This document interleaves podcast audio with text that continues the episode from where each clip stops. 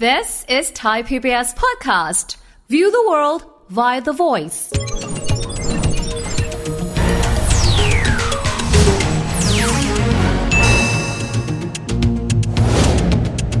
สวัสดีครับท่านผู้ชมครับ ยินดีต้อนรับเข้าสู่รายการเศรษฐกิจติดบ้านนะครับ วันนี้เราจะมาคุยถึงเรื่องของนะครับสิทธิประโยชน์ของบรรดาสสและก็สวนะครับ ดังที่ปรากฏเป็นข่าวเราจะเห็นนะครับว่า เรื่องของค่าอาหารนะครับของสสและสวที่มีในสภาเนี่ยปีหนึ่งใช้เงิน 72 ล้านบาท หลายคนเริ่มตั้งคำถามนะครับบอกว่าเงินก้อนนี้มันใหญ่เกินไปหรือเปล่า แล้วก็เริ่มต้นไปดูนะครับว่าสิทธิประโยชน์ที่พวกเขาเหล่านั้นได้เนี่ยเป็นจำนวนเงินที่เยอะมากๆ เราลองไปดูนะครับเรื่องของตัวเงินเดือนก็ดี เรื่องของเงินที่จะใช้ในเรื่องค่าเดินทางก็ดี การไปดูงานทั้งในประเทศและต่างประเทศก็ดี รวมถึงเรื่องของ เงินนะครับค่าตอบแทนประจำเดือนของคนที่เป็นทีมงานของสสสวแต่ละท่านอีกนะครับหลายคนตั้งคำถามในเชิงเศรษฐศาสตร์แบบนี้ เงินภาษีที่เราจ่ายไปมีการใช้จ่ายอย่างคุ้มค่าโดยสสและสวหรือไม่ คุยประเด็นนี้กันนะครับกับแขกรับเชิญของเราทั้งสองท่านเลยนะครับ ท่านแรกครับ ท่านเป็นอดีตสมาชิกวุฒิสภาที่มาจากการเลือกตั้งนะครับ แล้วก็ท่านเป็นนักเศรษฐศาสตร์สื่อสารมวลชน รองศาสตราจารย์ดรเจิมศักดิ์ปิดทองอาจารย์สวัสดีครัสวัสดีครับ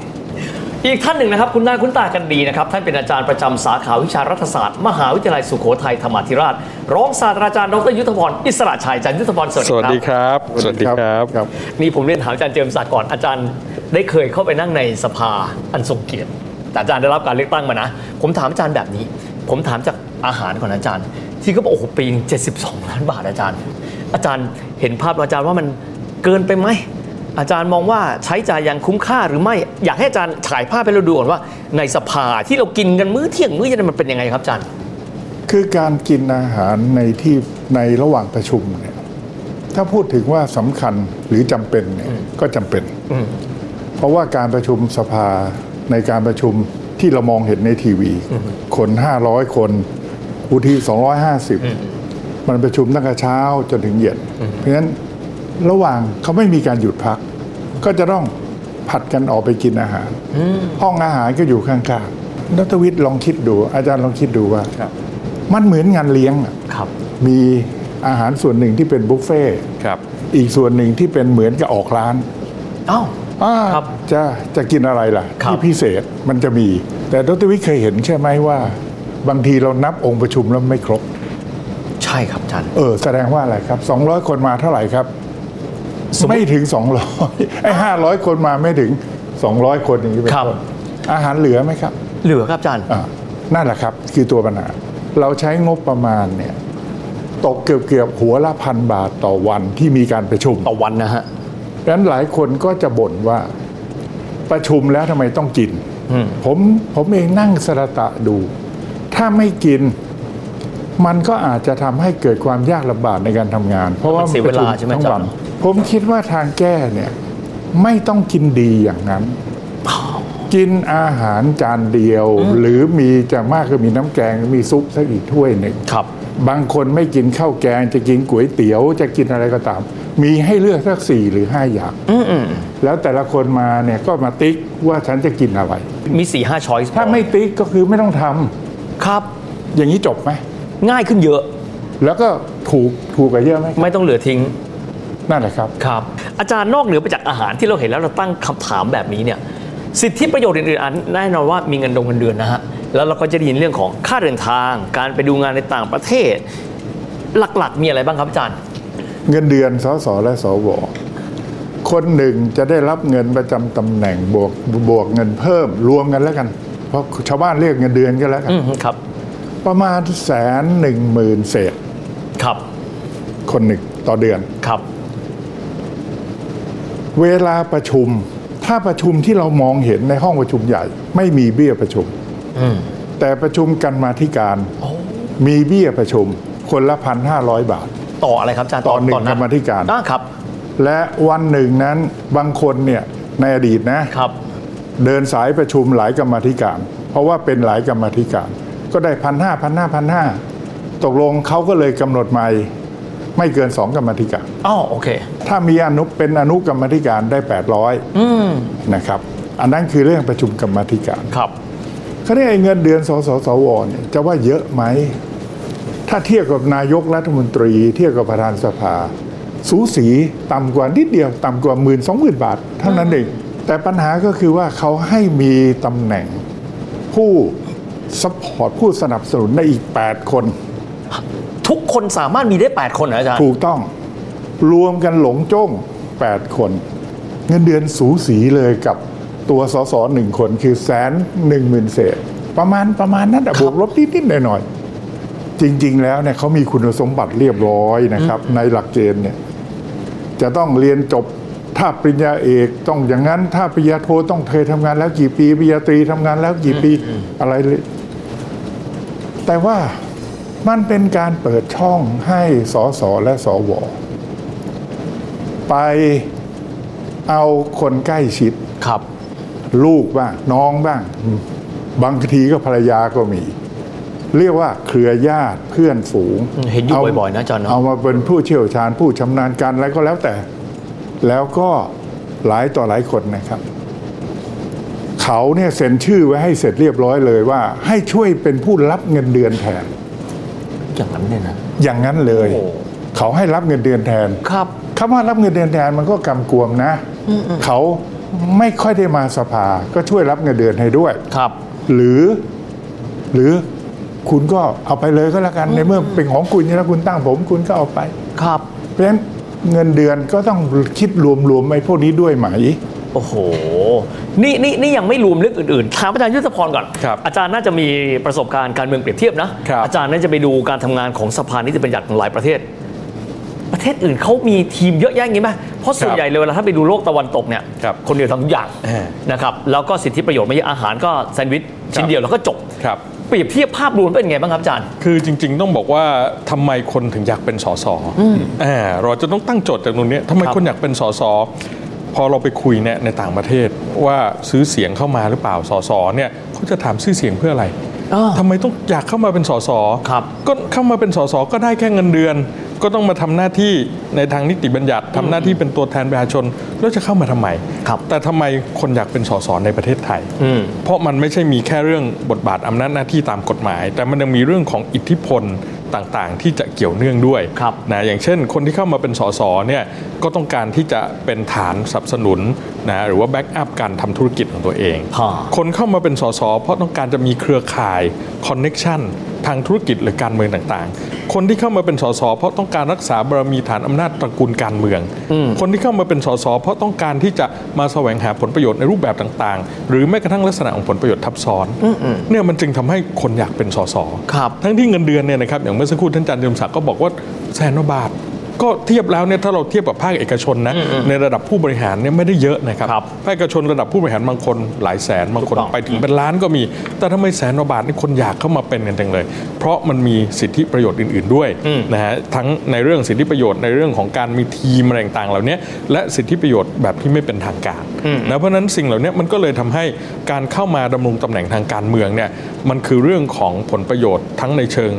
ทับซ้อนก็ดี หรือผลประโยชน์ทั้งในเชิงทางตรง หรือผลประโยชน์ในเชิงการแอบแฝงต่างครับๆนะเราจะเห็นได้นะครับว่าต้นทุนหรือค่าใช้จ่ายเนี่ยของสสคนหนึ่งอย่างที่ท่านอาจารย์เติมศักดิ์บอกมาเมื่อสักครู่เนี่ยมันมีมากมายเหลือเกิน มีทั้งตัวสสด้วยเงินเดือนค่าตอบแทน มีทั้งตัวทีมด้วยนะจะเป็นผู้เชี่ยวชาญ ผู้ชำนาญการ หรือว่าผู้ช่วยสสแล้วท้ายที่สุดเนี่ยตำแหน่งเหล่านี้มันถูกเอาไปตั้งตอบแทนกันอย่างเช่น อาจจะเป็นหัวคะแนนกันมาก่อนนะครับอาจจะเป็นคนในพื้นที่อาจจะเป็นเครือญาติอาจจะเป็นเหมือนตอบคนแทนที่กัน มาช่วยเหลืออะไรต่างๆ สารพัด ที่ผมพูดเมื่อสักครู่เนี่ยครับ ผมไม่ได้บอกว่าทุก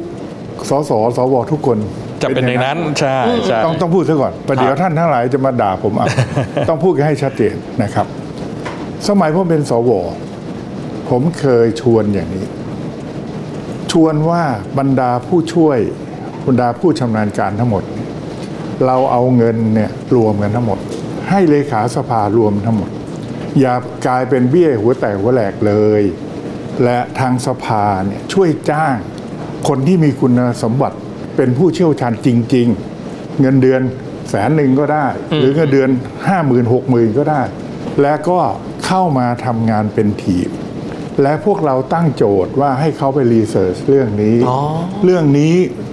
กฎหมายมันจะเข้าช่วยไปดูว่าประเทศอื่นเขาทำงานกันยังไง มันมีเบื้องหน้าเบื้องหลังอย่างไร โอ้เขาจะเป็นเป็นชิ้นเป็นอัน แล้วก็มาบอกพวกเรา ครับส่วนเราจะเห็นด้วยไม่เห็นด้วยก็เรื่องของเรา แต่ละคนก็ว่าไปแต่เราได้แฟกต์อืมอืมผมไปถามเลขาสภา ครับ ตอนนั้นชื่อคุณพินิจยังจำได้ ถามว่าผมทำได้ไหมท่านบอกทำได้ ไอการที่ไม่รับเงินแล้วเอาเงินมาทำอย่างเงี้ยทำได้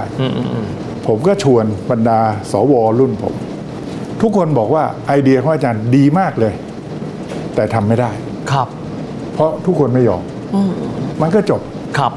ก็เลยกลายเป็นเบี้ยหัวแตกหัวแหลกไปอย่างนั้นแต่ก็ไม่ใช่ทุกคนนะ ที่ครับเอาลูกหลานเอาเอาพักพวกเอาคนมาใกล้เป็นตัวเนี่ยไม่ไม่ใช่ทุกคน แน่นอนในฐานะประชาชน เราอยากเห็นการใช้เงินอย่างมีประสิทธิภาพสูงสุดครับผมถามทั้งสองท่าน ผมครับเริ่มจากอาจารย์ยุทธพรก่อนครับเรามีวิธีการในการวัดยังไง เพราะว่าตอนเนี้ยเราครับวัดจาก อินพุตเนาะอ่ามีวุฒิตรงหรือเปล่า แต่ครับไม่ได้บอกว่าเอาพุตกับประสิทธิภาพและครัปบระสิทธิผลเป็นยังไง นั่นแหละครับ ซึ่งเมื่อสักครู่ที่ผมบอกไงว่าวิธีคิดตรงเนี้ยมันมาจากวิธีคิดแบบระบบราชการ คือกำหนดไว้ในระเบียบคุณสมบัติแบบนี้แบบนี้แบบนี้ก็เป็นได้ แต่ประสิทธิภาพเนี่ยมันอาจจะกำหนดไม่ได้ เพราะว่ามันเป็นเรื่องที่วัดได้ยากครับในเรื่องประสิทธิภาพสิทธิผล เพราะฉะนั้นเนี่ยกลไกหลักสำคัญที่ต้องเข้ามาเสริมตรงเนี้ยมันต้องมีในสองระดับ ระดับที่หนึ่งคือตัวพรรคการเมือง ระดับที่สองก็คือตัว สภาผู้แทนราษฎรนะครับหรือวุฒิสภาก็ตามแต่ทีนี้ระดับที่หนึ่งเนี่ยคือพรรคการเมืองเนี่ยจะต้องมีกลไกในการที่จะสกรีน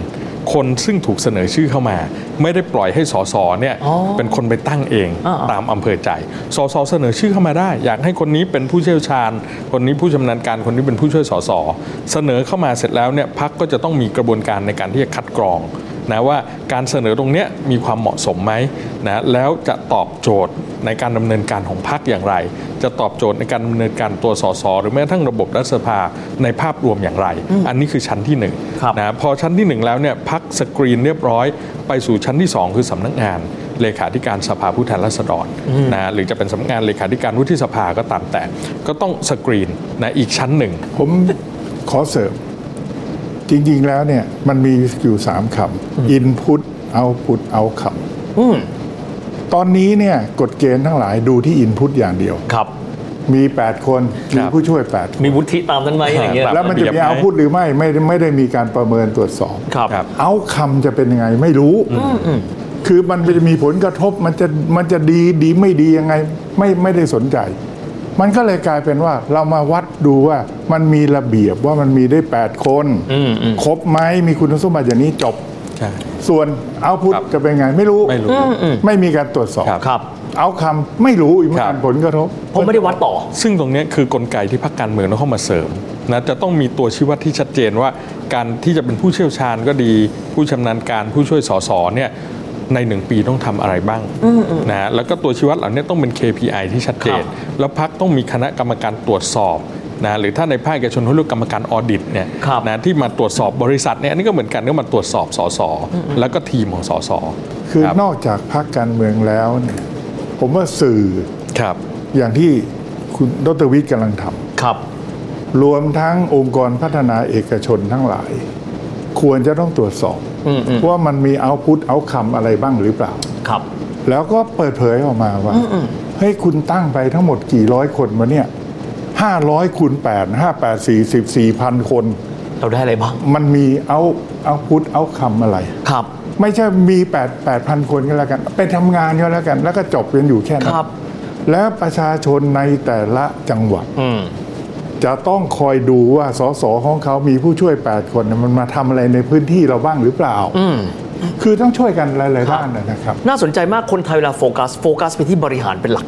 แต่เราไม่เคยรู้ด้วยซ้ำว่าเราควรจะคาดหวังอะไรจากนิติบัญญัติอืม เราคิดอย่างนั้น คนไทยควรคาดหวังอะไรกับสภานิคติรับบัญญัติครับ อย่างที่ดรวิทย์บอกเนี่ยแหละครับ เราจะไปโฟกัสอำนาจบริหาร นะเพราะเราก็จะบอกว่าคนเป็นรัฐบาลเนี่ยมีงบประมาณ มีนโยบาย มีกลไก มีระบบราชการขับเคลื่อนในพื้นที่แก้ปัญหาให้ประชาชนได้ แล้วอยู่ในฐานะรัฐบาลเนี่ยได้เปรียบไม่เสมอไป นั่นคือสมมติฐานเก่าๆแล้ววันนี้การทำงานในฝ่ายนิติบัญญัติ ถ้าสามารถมีผลงานให้กับประชาชนได้เนี่ยมันก็สามารถจะเรียกคะแนนจากประชาชนได้เหมือนกัน และเนี่ยเดียวกันกลไกของ ระบบนิติบัญญัติหลาย ๆ เรื่องเนี่ยถ้าเอามาใช้ให้อย่างเป็นประโยชน์เนี่ยนะครับมันจะเกิดประโยชน์อย่างมากเลย ไม่ว่าจะเป็นการตั้งกระทู้ถาม ระบบกรรมาธิการหรือการอภิปรายไม่วางใจ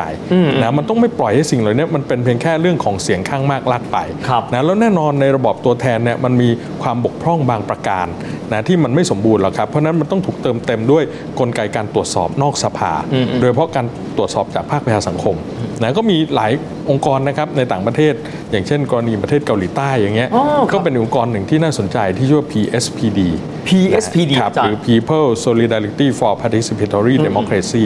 นะเป็นองค์กรภาคประชาสังคมที่เกิดขึ้นตั้งแต่ปี 1994นะเพราะในอดีตในเกาหลีใต้ก็ประสบปัญหาคล้ายๆประเทศไทยเนี่ยมีนักการเมืองที่คอร์รัปชัน บทบาททหารเข้าแทรกแซงการเมืองอะไรต่างๆ คล้ายๆกันนะจนกระทั่งปี 1988 เนี่ยสังคมเกาหลีใต้ก็เริ่มเปิดกว้าง การพัฒนาเศรษฐกิจ การเปิดประเทศต่างๆมันทำให้คนเนี่ยต้องการที่จะเข้ามามีส่วนร่วมแล้วก็มีการตรวจสอบอีกส่วนหนึ่งที่ตกเป็นโฟกัสค่อนข้างเยอะ แล้วเราก็ไม่รู้วัดความคุ้มค่ายังไง คือการเดินทางไปดูงานครับอาจารย์ดรวิทย์เดาได้ไหมเขาอยากไปประเทศไหน ฝรั่งเศสเหรออาจารย์ ฝรั่งเศสอิตาลีอังกฤษสวิตเซอร์แลนด์อิตาลียุโรปเนี่ยนะอ๋อครับแล้วเขาก็ถึงมาดูว่าถ้าไปประเทศนี้จะไปดูอะไร เขาถามว่าทำไมประเทศยูเนี่ยมันไม่รู้จักเรียนรู้สักทีหนึ่งมันมากันอยู่เรื่อยแล้วมันไม่ไปแบ่งข้อมูลกันเลยหรือไงแต่ในประเทศเกาหลีใต้เนี่ยเขามีระบบหนึ่งที่ชื่อว่า Open System นะซึ่งระบบเนี้ยให้ประชาชนเนี่ยสามารถจะยื่นเรื่องติดต่อหน่วยงานรัฐผ่านทางโทรศัพท์มือถือได้เลย เงินค่าธรรมเนียมไม่ต้องไปจ่าย เพราะเดี๋ยวมีการคอร์รัปชันใต้โต๊ะ ไปจ่ายที่ธนาคาร แล้วรอ SMS แจ้งว่าเรื่องเสร็จแล้วคุณไปรับเรื่องได้ ถ้าต้องการปลดล็อก และเดินหน้าไปสู่การกำกับดูแลการใช้งบประมาณก้อนนี้ ให้มีประสิทธิภาพสูงสุด แก้ด้วยกฎหมายไหม หรือแก้ด้วยพฤติกรรม หรือแก้ด้วยวิธีการอะไรครับอาจารย์